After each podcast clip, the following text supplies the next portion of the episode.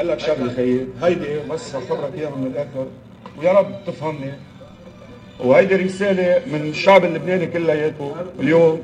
طلب توصل لك رسالة لتوعى أوكي؟ من هيدي الرسالة بدي أنا أطلب منك توعى بالعملية وعى لا لا. لا, لا. بعد الاعتداء على وزير الطاقة اللبناني ولبنان بين مؤيد ومعارض.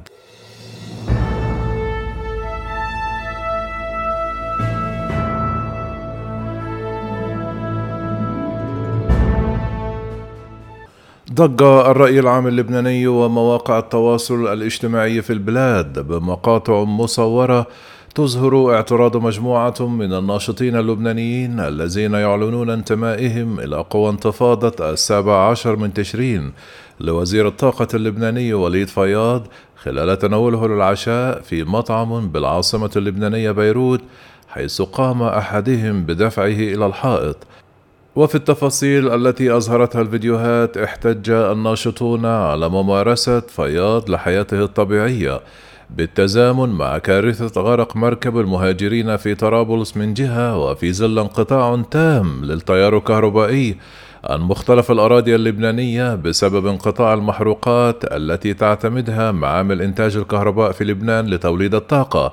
الأمر الذي اعتبره الناشطون استهتارا بالمسؤوليات واستخفافا بمعاناة الناس ومصائبهم وهذا ليس الاعتداء الأول الذي يطال وزير الطاقة فياض منذ توليه وزارة الطاقة في سبتمبر الماضي حيث تعرض لسلسلة ملاحقات في الأماكن العامة.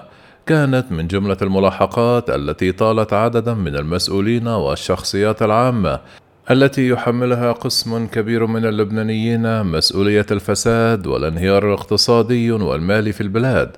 تعرض في واحدة منها للصفع والدفع أيضا إلا أن الواقعة في حينها لم تنر الاهتمام والمتابعة الحالية من الرأي العام اللبناني.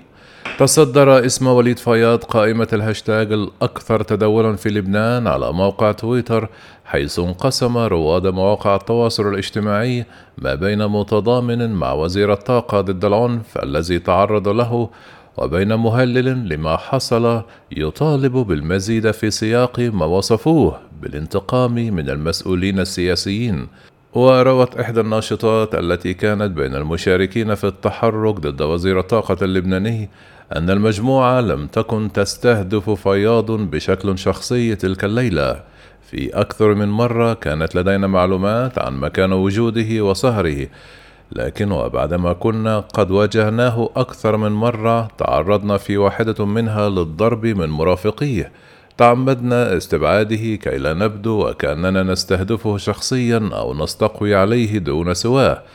وتشرح الناشطة أن المجموعة التي واجهت الوزير كانت بصدد إقامة تحركات في بيروت تضامنا مع ضحايا كارثة المركب في طرابلس وقاموا بقطع طرق عدة في المدينة. وإذ بلغنا خبر أن الوزير فياض يرقص ويحتفل ويغني في أحد مطاعم شارع مونو في وسط بيروت كان الأمر مستفزا جدا لنا خاصة أننا في جو عام من الحداد الوطني. والغضب على السلطة السياسية المسؤولة عن كل ما جرى. وبحسب الناشطة استطلعت المجموعة مكان وجود الوزير وصرحت أنه كان يغني ويرقص في حالة سكر ظاهر. وواضحة في إحدى الفيديوهات ودخلنا لنتحدث معه فما كان من مرافقيه إلا أن منعونا وبدأوا يدفعوننا إلى الخارج. وحين خرج لحقنا به لنتحدث إليه وتظهر الفيديوهات كيف أننا نبهنا الجميع إلى عدم التعرض للوزير لحظة وصولنا إليه. وقلنا بصوت عال واضح في التسجيلات أننا لسنا إرهابيين ولا قاتلين نريد فقط التحدث معه باسم الشعب اللبناني. وفقا لما تظهره التسجيلات توجهت باللوم للوزير على احتفاله في حين يسيطر جو عام من الحزن على البلاد بسبب كارثة المركب في طرابلس حيث دعته لاحترام الحداد العام. وبدوره الوزير ردا مؤكدا أنه ليس مسؤولا ولا فرحا بما يجري وخاض الطرفان جدالا طويلا حول واقعة الكهرباء وانتفاء الحلول وعجز الوزير في هذا الملف.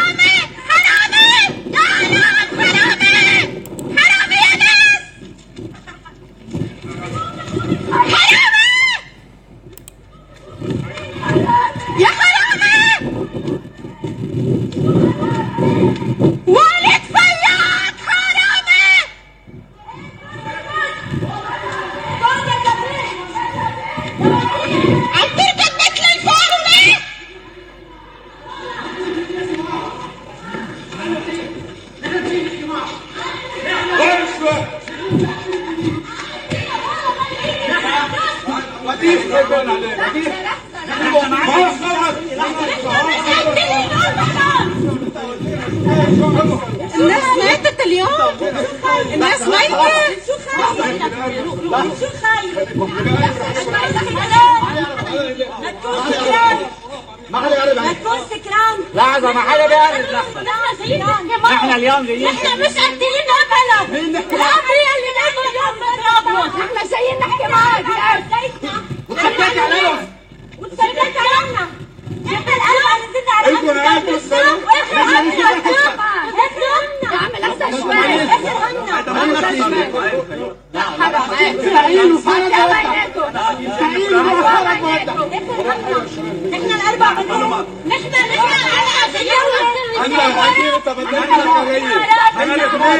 اللي بس اللي بس باي حق الناس ميتة من الجوع من الفقر اليوم لك عيش هيك تسهر مسألة كل اثنين الكم من وراك على أمن الدولة من ورا فسادك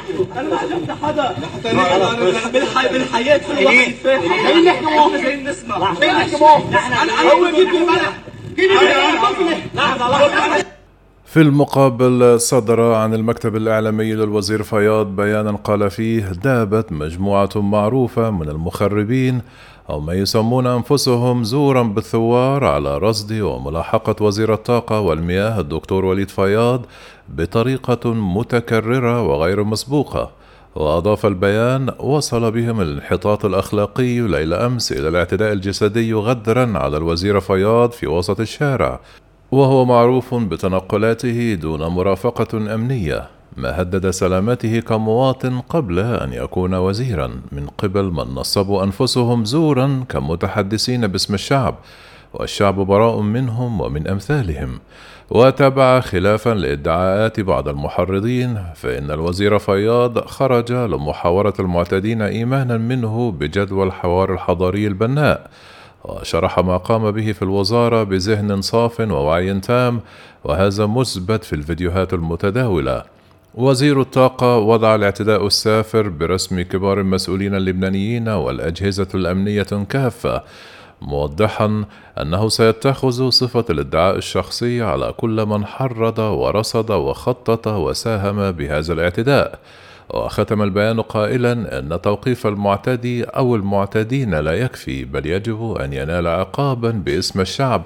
يحول دون تكرار ما حصل فكرامات الناس ايا كان موقعها ليست رهنا لأحد وخصوصا لمجموعات متفلتة تتخطى كل القوانين والأعراف والأخلاق والقيم الإنسانية. مدعية النطق باسم الشعب اللبناني زورا.